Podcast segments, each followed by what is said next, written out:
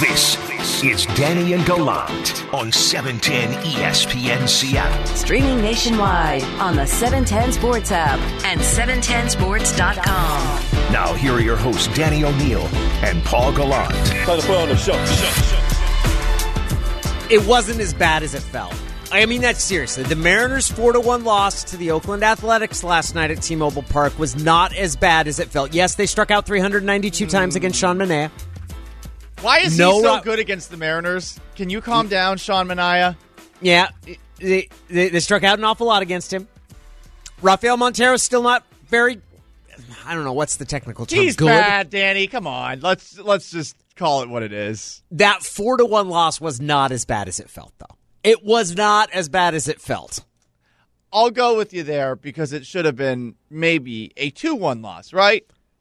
And those two runs were scored. There was a lot of bleeders in there. This was death by a thousand paper cuts. Well- I'm not gonna I'm not gonna freak out about it. It was, Was death by a thousand paper cuts. Wasn't one cut a little bit bigger than all of the other ones? Just the entire Rafael Montero experience. And you know what, Danny? If the Mariners are a good baseball team, can we have some standards?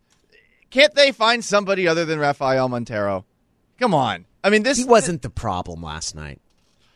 But he's he wasn't a the problem, problem. all year, and it's He wasn't particularly good. The first run that he gave up was off of all soft contact. I know, I know, and I'm there right with you. I don't like it. I don't like it. I felt that when he came into the game, I was like, this is the equivalent of ordering a round of shots at 150. Well, you said that this is the bad. th- this is the equi- yes it was a bad idea from the beginning and the result was eminently foreseeable only a bad idea the next day. Look, I I look at this situation, Danny.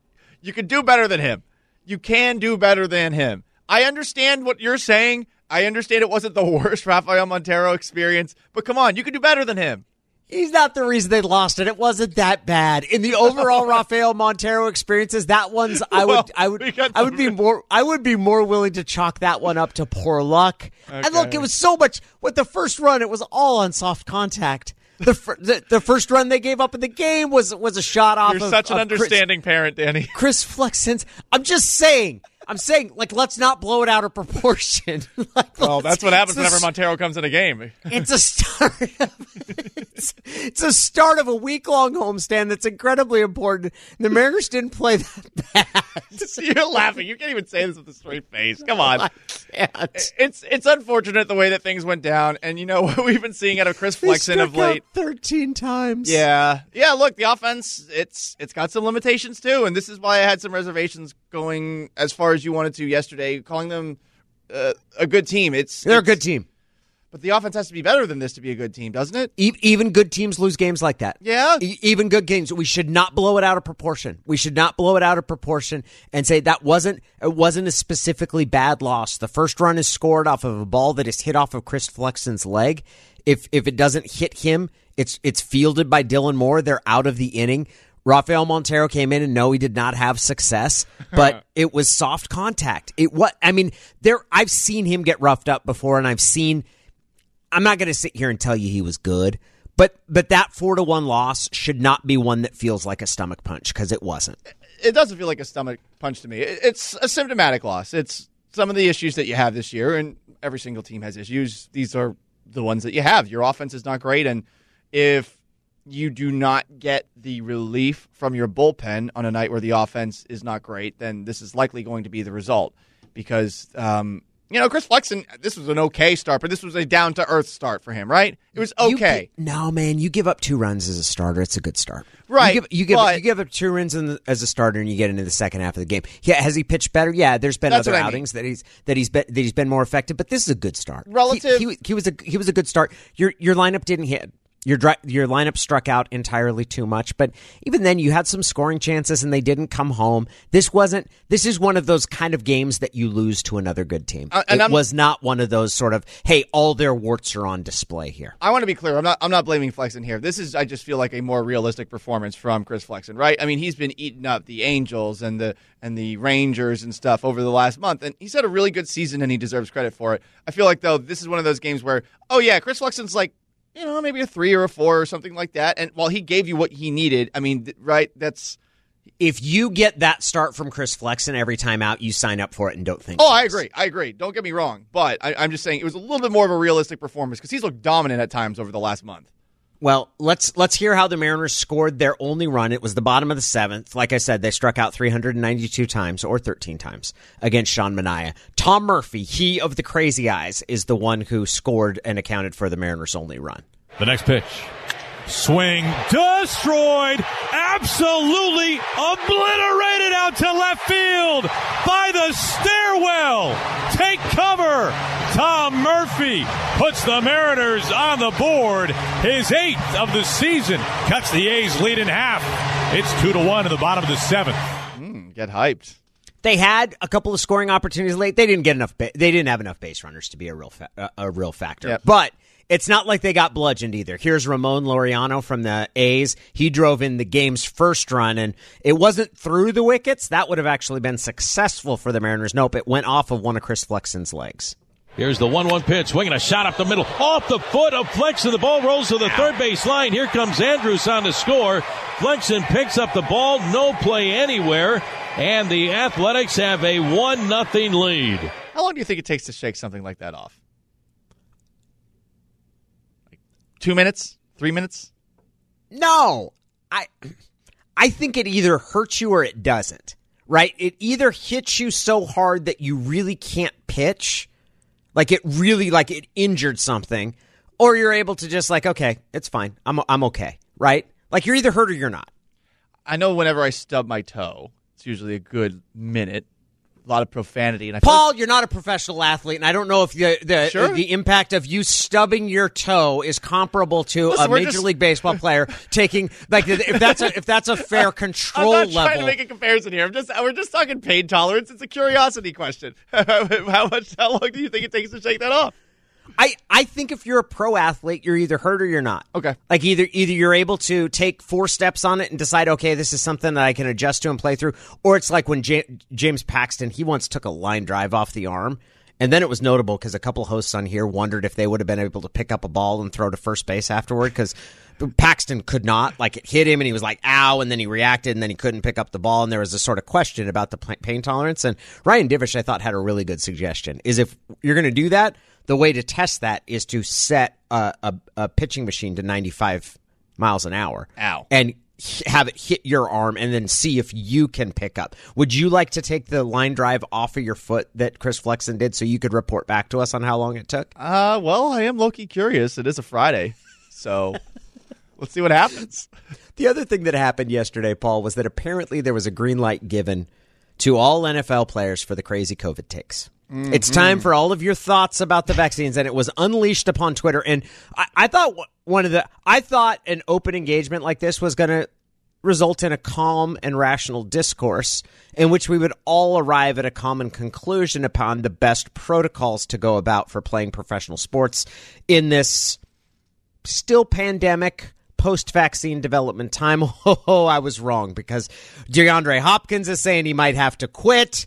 Some guy named Jon Feliciano, whose nickname on Twitter is Mongo, was saying that it was man made and, and name checking the, the, the head of the National Institute for Health. Like all it just it just became a big mess. I think the one thing maybe you could take away from the entirety of that experience, Danny, online, on there, is that maybe maybe some of the doubts and the disagreements about the vaccines available aren't necessarily drawn over political lines. So that's that's at least something. I hadn't thought of that, but you're probably right. Like it's it's generally been the vaccine discussion has been characterized as uh, conservatives versus liberals, and that's probably not the key differentiating. And I don't want to I don't want to understate or say that hey, it's all liberals that are in among NFL players, but it's it's probably it probably skews more in that direction because of you. It, and it's not about. I, I would agree with you. I don't think the division is about po- politics in the NFL among NFL players. And there's a significant chunk. I'm not sure how big it is. I don't know if it's 44% like the general populace that's unvaccinated, but there's a significant chunk that we saw are very reluctant to be able to get it. Leonard Fournette said he was not. He could not do it. DeAndre Hopkins said he was. DJ Reed, a member of the Seahawks, said he did get it, but he felt pressure to do so and he doesn't know how to feel about that. Right, and I think maybe also we saw on full display just how little power the NFL Players Association has in that there's not a lot of new news that came out yesterday, even though the reaction to it was of, oh wow, there's going to be forfeits. That was actually in effect last year, and I have I have some thoughts about whether or not they'd actually go that that forward. But man, the NFL Players Association just does not have a whole lot of power there. They could not stand up to the NFL in the slightest.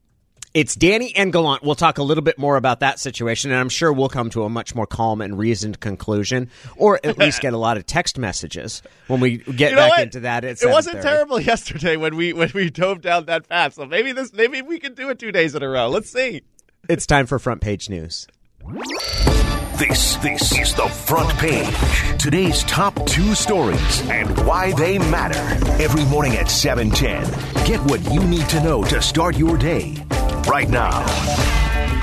Well, Danny, the probably cheapest option for the Seattle Mariners at the trade deadline, and the guy that we all know the best is not going to be a Seattle Mariner, Nelson Cruz.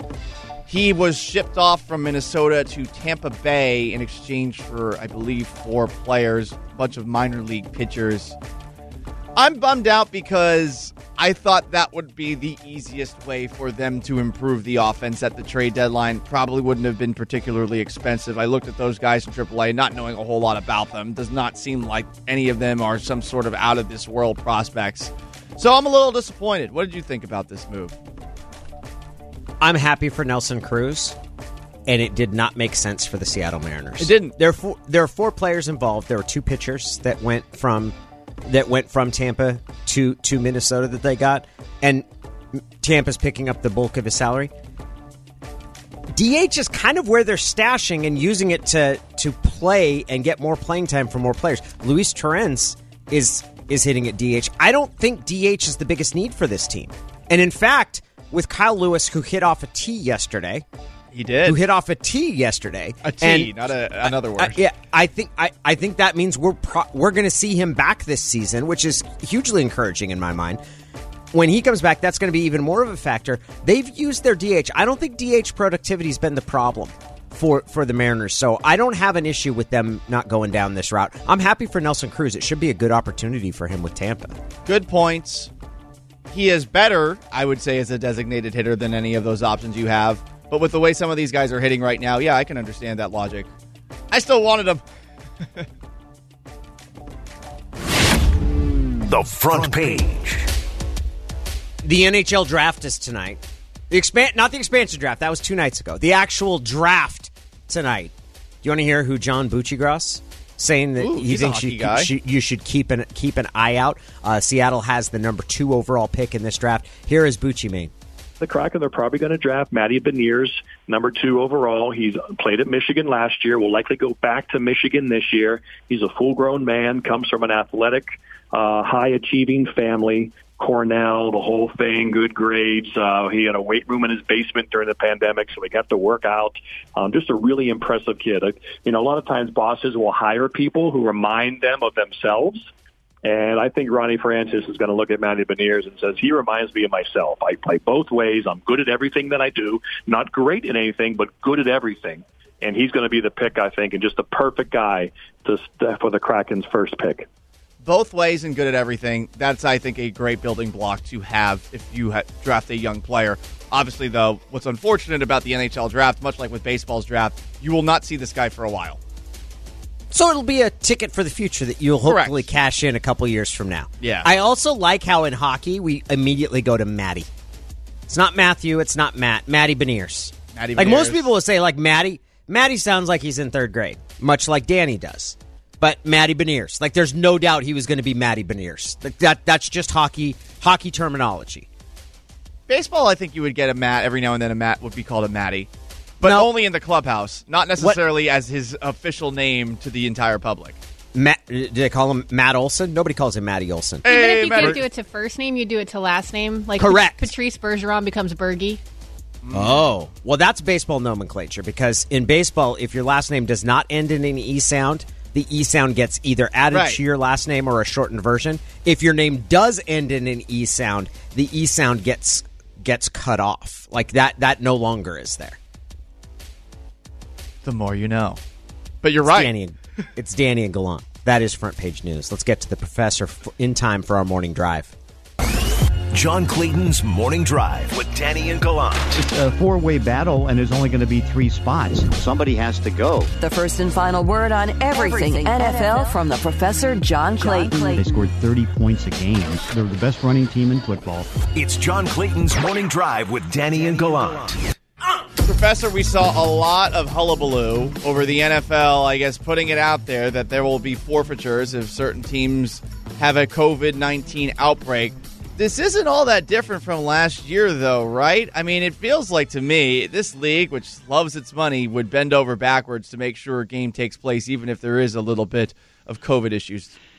Yeah, but you can you can see that uh, what obviously the strong arm position of the league is to try to get more guys vaccinated, and by doing it the way that they did, because at least last week or last year, you knew that they had the 18th week. If they need to make up games, they could make up games. Now they don't have it. You have a 17 game schedule over 18 weeks. You don't have those openings, and so now uh, there's very little flexibility in what they're going to do. So if you do have an outbreak of uh, you know, unvaccinated players who end up uh, you know having an outbreak that has them miss you know has them potentially having to move a game, they're not going to move the game, and you can see where the anger is among a lot of the players and a lot of different people around the league in the standpoint. Okay, so if you forfeit a game, what happens? One one team wins, and the uh, uh, team that's unvaccinated loses, but both teams end up not getting their players any money.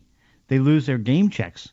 And so that is, I think, uh, getting players upset. And then on top of it, what will end up happening is that, uh, and we don't know how the price of this is going to be, but the, the team that has the forfeit has to make up the money from the TV revenue and everything else.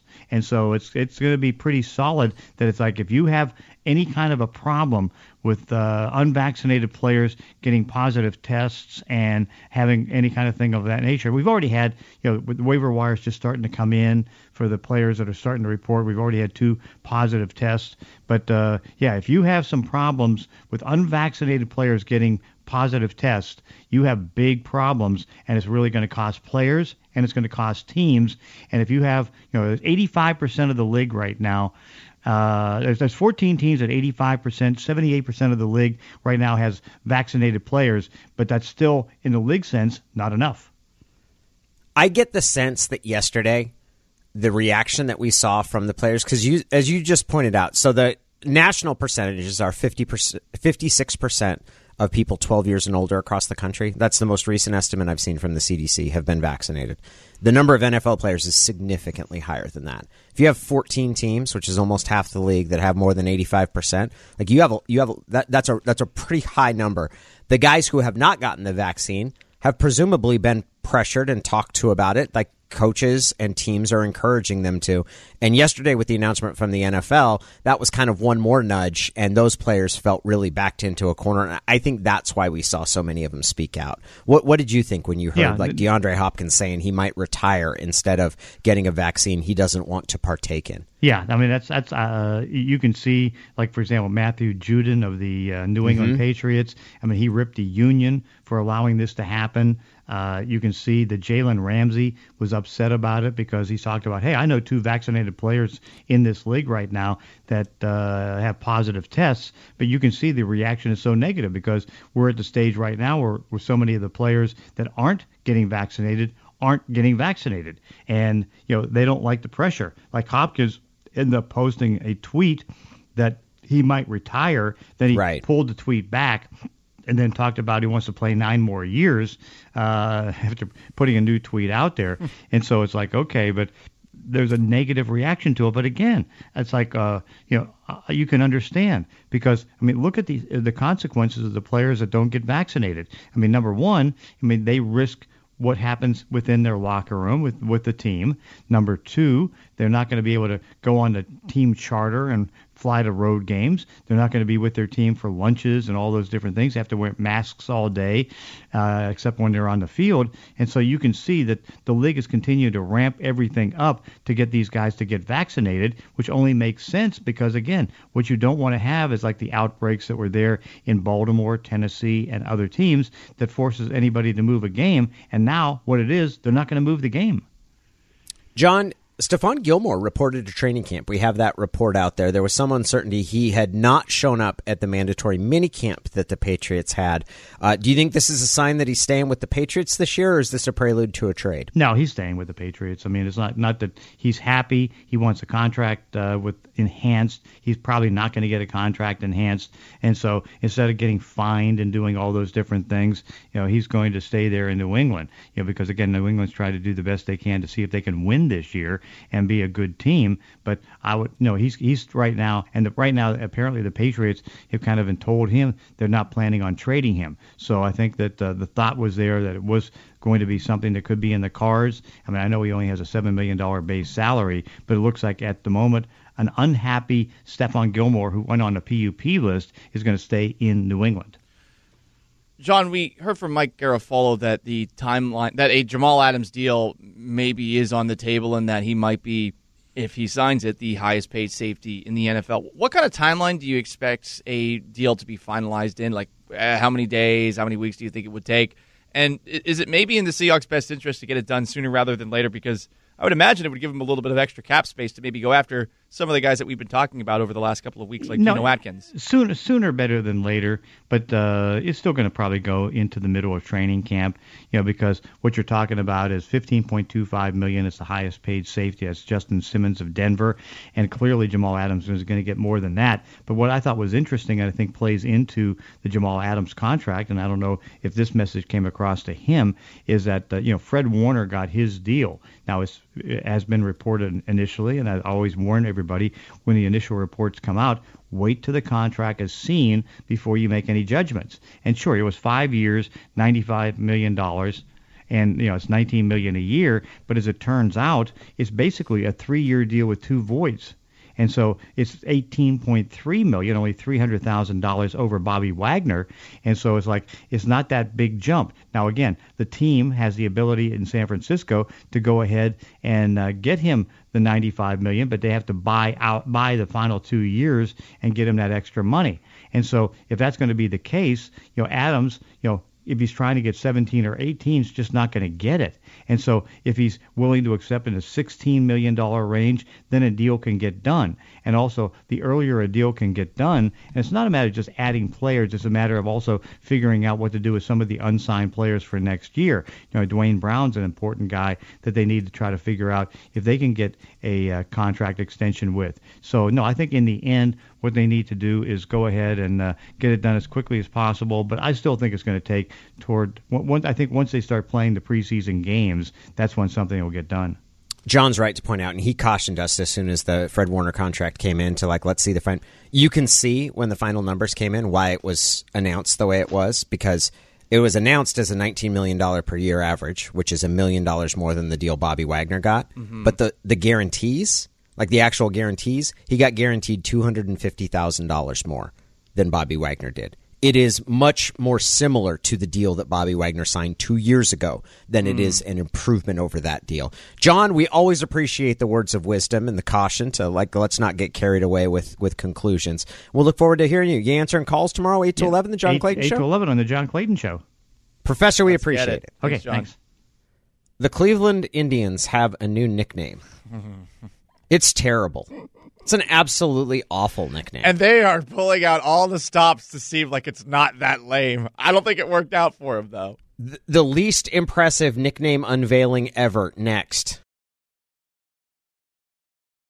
You're listening to Danny and Gallant. Powered through the Alaska Airlines Studios. On 710 ESPN Seattle. Now, here are your hosts, Danny O'Neill and Paul Gallant. Cleveland has a new baseball team nickname. I got a lot of questions. I, I, got some questions about the rollout. I also have some questions about the nickname. I also have some questions about Tom Hanks' origins. Let's start with the actual nickname, Danny. They did okay. not go with Cleveland baseball team, which is good. They did not go with Cleveland Spiders, which I think is bad. There's actually some historical connotation there. Yeah. There aren't many team nicknames that are actually spiders in all of sports. I believe the only one in North American sports are the Richmond Spiders, who are a uh, um, football uh, championship subdivision school. So that would have been a good one. Instead, they chose to go with the Cleveland Guardians. Yeah. Danny's face says it all. Well, it's just it's the whole thing sounds like the off-brand video game that wouldn't pay the licensing fees, right?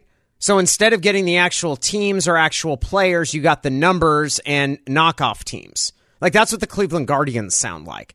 Like what your your mascot, your nickname should be some sort of fear-inspiring animal or or something that is aggressive or something that is strong. Well, like, in the look, it- XFL, the New York team was the Guardians, and they had a really cool, like, gargoyle looking logo. Yeah, he had these fangs and stuff.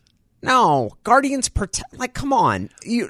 So, hey, our team, our team doesn't allow things to penet- pe- penetrate our defense. Like, we, we We're protect guards. things. Come on, I no, it's a terrible nickname. I don't like it either.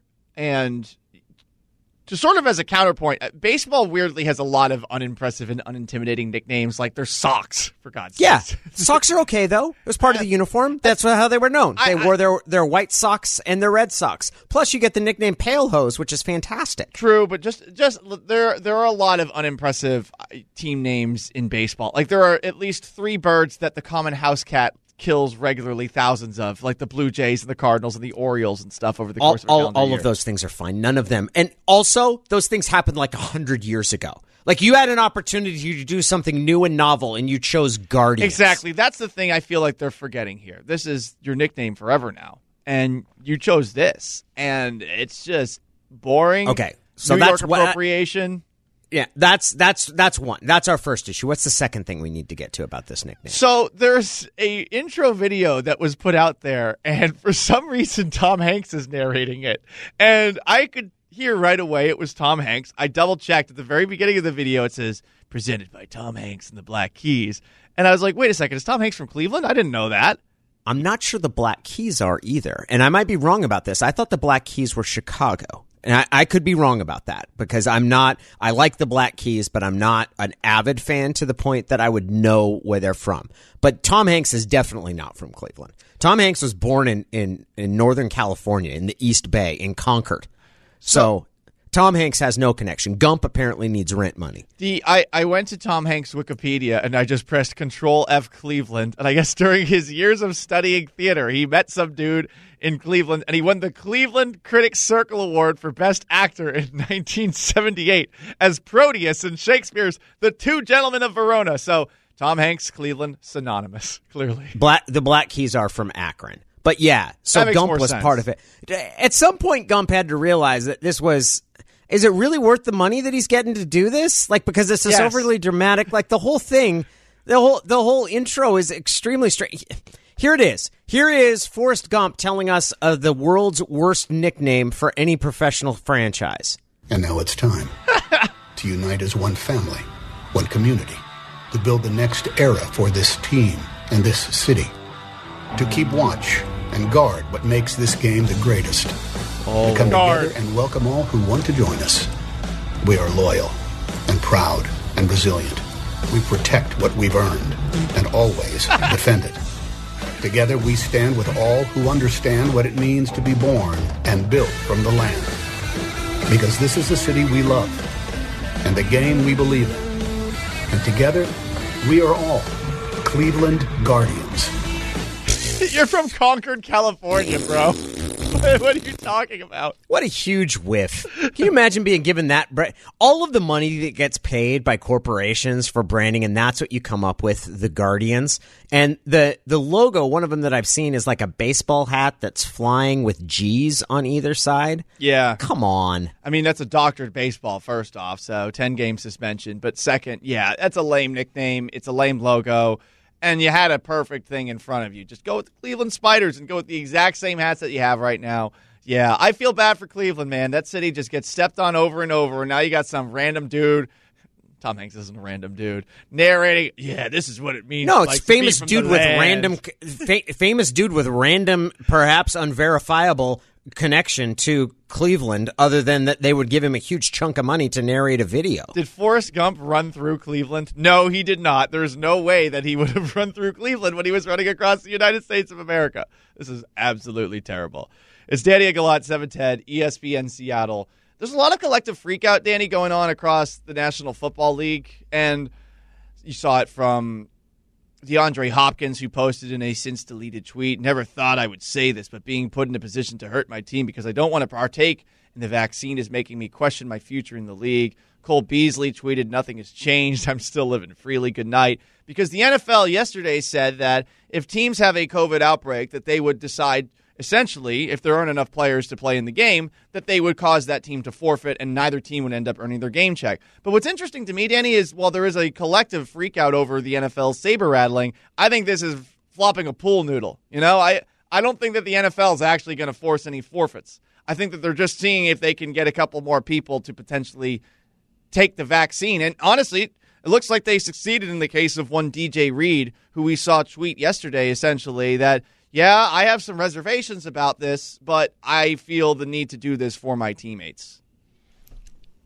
It's strange that it's going to take the pressure of paychecks and or pure pressure of being available to play for your teammates that are making guys who willingly risk their health as much as they do playing a game that we know has long-term health consequences but are reluctant to get something that so much of the medical community wow. is embracing. That's a great point. Players up until fairly recently routinely got Toradol shots, which is a painkiller with a lot of very known long-term potential consequences that guys did. It's it's surprising to me that this is what it took to push those players, but you definitely saw yesterday that a number of guys feel that they've been backed into a corner and and are either going to dig their heels in like Cole Beasley and Jon Feliciano of the Buffalo Bills and go the full 9 yards of this is a conspiracy for drug companies to make money and or they're going to sort of against their own preferences end up getting vaccinated. And I I don't think the NFL did anything wrong here. I don't think the NFL is doing anything wrong. I don't either. I don't think they're really doing anything, period. I think they're just reinforcing, hey, this is what we did last year and we will do it again. But the way that they're framing it, it's ingenious because I think it is instilling a little bit of fear in some of the guys who still have reservations because everyone wants to get paid. It's Danny and Gallant. He's Danny O'Neill and Paul Gallant, 710 ESPN Seattle. The Mariners got to do something about this guy. You know, we've been doing this series. Hey, what you going to do with insert Seahawk? What are you going to do about Rafael Montero? We will discuss options next. You're listening to Danny and Gallant on 710 ESPN Seattle. Now, here are your hosts, Danny O'Neill and Paul Gallant. Perhaps we were too harsh in our reception of the Cleveland baseball team's new nickname, the Guardians. Christian Martinez tweets at us I prefer this than the Washington football team 10 times out of 10. I'd rather have Cleveland baseball team than the, the, the Guardians. But we also did get a text from someone who is, uh, is a Seahawks fan, but has some roots in Cleveland, and he pointed out that we're actually missing a, a, a, a deeper part of Cleveland's history. Said that, hey, the Guardians is a nod to the statues along the city's Hope Memorial Bridge. This banner shows that you two know nothing about this city. I'm okay. Hey, fair that. enough. Fair enough. Fair enough. No, I, I think Cleveland's fine. I know that its river once caught on fire. I think that that would be a better nickname. The, the Fire Cleveland Rivers. Flame. Yeah, the yeah. Cle- Cleveland Rivers of Flame than the Guardians. But but but I get it. I don't know. And may and maybe people do like the logo. So I, I want to leave that open. That maybe my sneering derision is is unbiased. Uh, is is I'll biased. give you a third vote that the logo's horrible. I don't mind the name as much, but the logo's awful. It looks very AAA. When Mora comes in over the top rope, you know it's not good. That's true. You know it's not good, or it involves Tim Tebow. Like one of one of those two. One of those two things is true. We also have uh, updates of stories this morning, including Rafael Montero's continued high level of popularity among all Mariners fans. Can't get enough of Rafael Montero. No, it's the exact opposite. He's one of the most consistent relief pitchers in the league. Unfortunately, it's been consistently giving up of runs. The Mariners lose four to one. There's also a new twist or a, a, a firmer news peg. This is a huge story in college football. Yes. Texas and Oklahoma are it, it sounds like it's all but a done deal that they are leaving the Big 12 to go to the SEC. Per ESPN, Texas and Oklahoma could make their move to the SEC official in a matter of weeks. This has been confirmed by ESPN. The Austin American Statesman reported earlier this morning a Big 12 source believed talks between the SEC and the two schools have been ongoing for more than six months. So if this takes place in a couple of weeks, Danny, I think the natural question is all right, well, what's next for the rest of college football? There's going to be a 16 team super conference. Are other conferences going to want to catch up? I would specifically look at the Pac 12 right now, and one of the things I was just thinking about before we got into this segment is is it possible that the Pac 12 starts calling maybe any of the teams that are in the Big 12 about potentially joining? I mean, it would be a weird reach. Who would you want from that conference? Oklahoma State teams- is a good program. I, I feel like They- they, are a good program. They are a good program. I mean, you for can't football. dump on. They don't. They don't fit. They don't fit in a West Coast conference, though. Well, what does at this point in time too, well, right? I mean, there are there are the schools like you have Gonzaga for basketball. You have Big West schools. I, I don't think those necessarily fit either. I don't see a natural fit between any Big Twelve teams. That, there is none. I'm with you, but I, I feel like if you are looking to bolster the conference as the Pac-12, especially from a football talent perspective, then I don't think it's the worst idea in the in the world to make phone calls. It would be a weird fit, though. You're not kidding, and it would make travel, I would imagine, extremely difficult for anyone that's going out there because it's not like we're talking even about a major city. We're talking about Stillwater, Oklahoma. the the part of this that I find most interesting is the politics within the SEC. The politics within the SEC are fascinating because you saw it was a former university president at Texas A&M who came out and said, and he'd previously been at Missouri, that that conference has always had a gentleman's agreement. What is what he said? There's always been the understanding that if the conference was going to expand, and there was a school in a state that one of the members was in, that that member would have veto power. So Texas A&M as a member of the SEC could just stand up and say, "I don't want Texas." And the rest of the conference would be obligated to to follow that. It's very clear that has not happened. like it's it's very clear because Texas A&M wants no part of this. They don't want Texas in the SEC at all. And that that story, Paul, you said that they they've been talking about this for six months. Like this is very clearly something that has been in the works. Texas and Oklahoma have said they don't plan to renew the media rights agreements with the Big 12, but that's not until five years from now after the 2025 season. But it's really, if they're going to go, that whole thing might collapse right now. That entire conference might go away. E- even if they play one final season, it might not be there next year. It's very clear that, that the SEC doesn't care how Texas A&M feels about this. the conference is sinking and now the life rafts begin and yeah it's only a matter of time i would imagine until the conference turns into something else entirely because now all these other schools are going to look and say all right shoot well what do we do now and um, yeah I, I, I think that too any any talk about how it might take texas or oklahoma an extra time to get to the conference Texas has a ton of money. The SEC has a ton of money. If they want to find their way out of this, I'm sure that there is an arrangement that can be reached that would allow them to get out of it earlier soon than and instead of later. Let's go to a couple of different conversations because you brought up the Pac 12, and I hadn't initially uh, thought of that. We get a text from the 360. I currently live in Lubbock, and people here are convinced Texas Tech will be in the Pac 12. The 360 also points out that the Oklahoma State can't join unless they change their colors. Legitimate question. Can you have two orange and black schools in the same conference? Well, Oregon State's Oregon State's yeah, color scheme is the same. Oregon State. Well, Do one think- school's better than the other. No offense to Oregon State, right? I mean, one program. Oh, don't take cheap significantly shots better. at the Beavs. Everybody, the Beavs are everybody's favorite. Like you're right. honest You're right. You're right. But Beavs are everybody's. No, nobody. You can't. You can't take cheap shots at the Beavs. Boise State fits in the Pac-12. I could see San Diego State fitting in the Pac-12. I, I'm not wild about the idea of Colorado State or something. I, I could. I could see those. But- I'm not convinced. I'm not convinced the Pac-12 needs to expand. Do you think that to compete they'll have to expand? I don't. Well, they need more good programs, and you know you, those programs that you mentioned. I would just take a look at any conversation that's involved the Big 12 and expansion there, and how they haven't let specific schools in that they feel like would get a leg up, like the University of Houston specifically. I would wonder if the they're Pac-12 worried about schools- Houston cheating, right?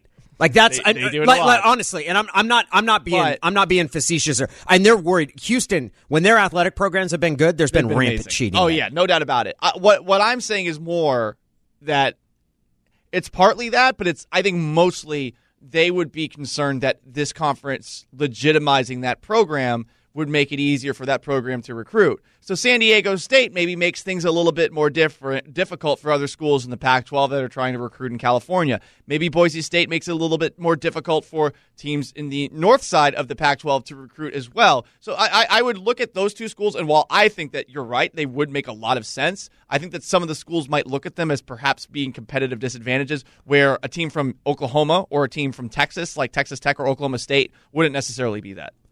I would not listen to that objection. Like that sounds like one of those sort of weak objections. I'd be like, toughen up. Boise State makes sense from a geographic standpoint. And because they're good at football. Yes. Right. Like bring them in. And if that makes it tougher for some people to recruit or it gives them more inroads somewhere, tough. Be better than them. The, the idea that you can't compete with Boise State because they're in the pack, like, yeah, okay. You, you, you need to be, you need to get better. That's a you problem the the question of adding someone like Oklahoma State because Oklahoma State would clearly add to the quality of the conference. Yeah, no doubt. Both both basketball and football. Yes, it might be one of the best in each. It doesn't feel right to me. It's not. But what it's feels Oklahoma, right anymore? You know, like well, this is the worst part the about thing. it.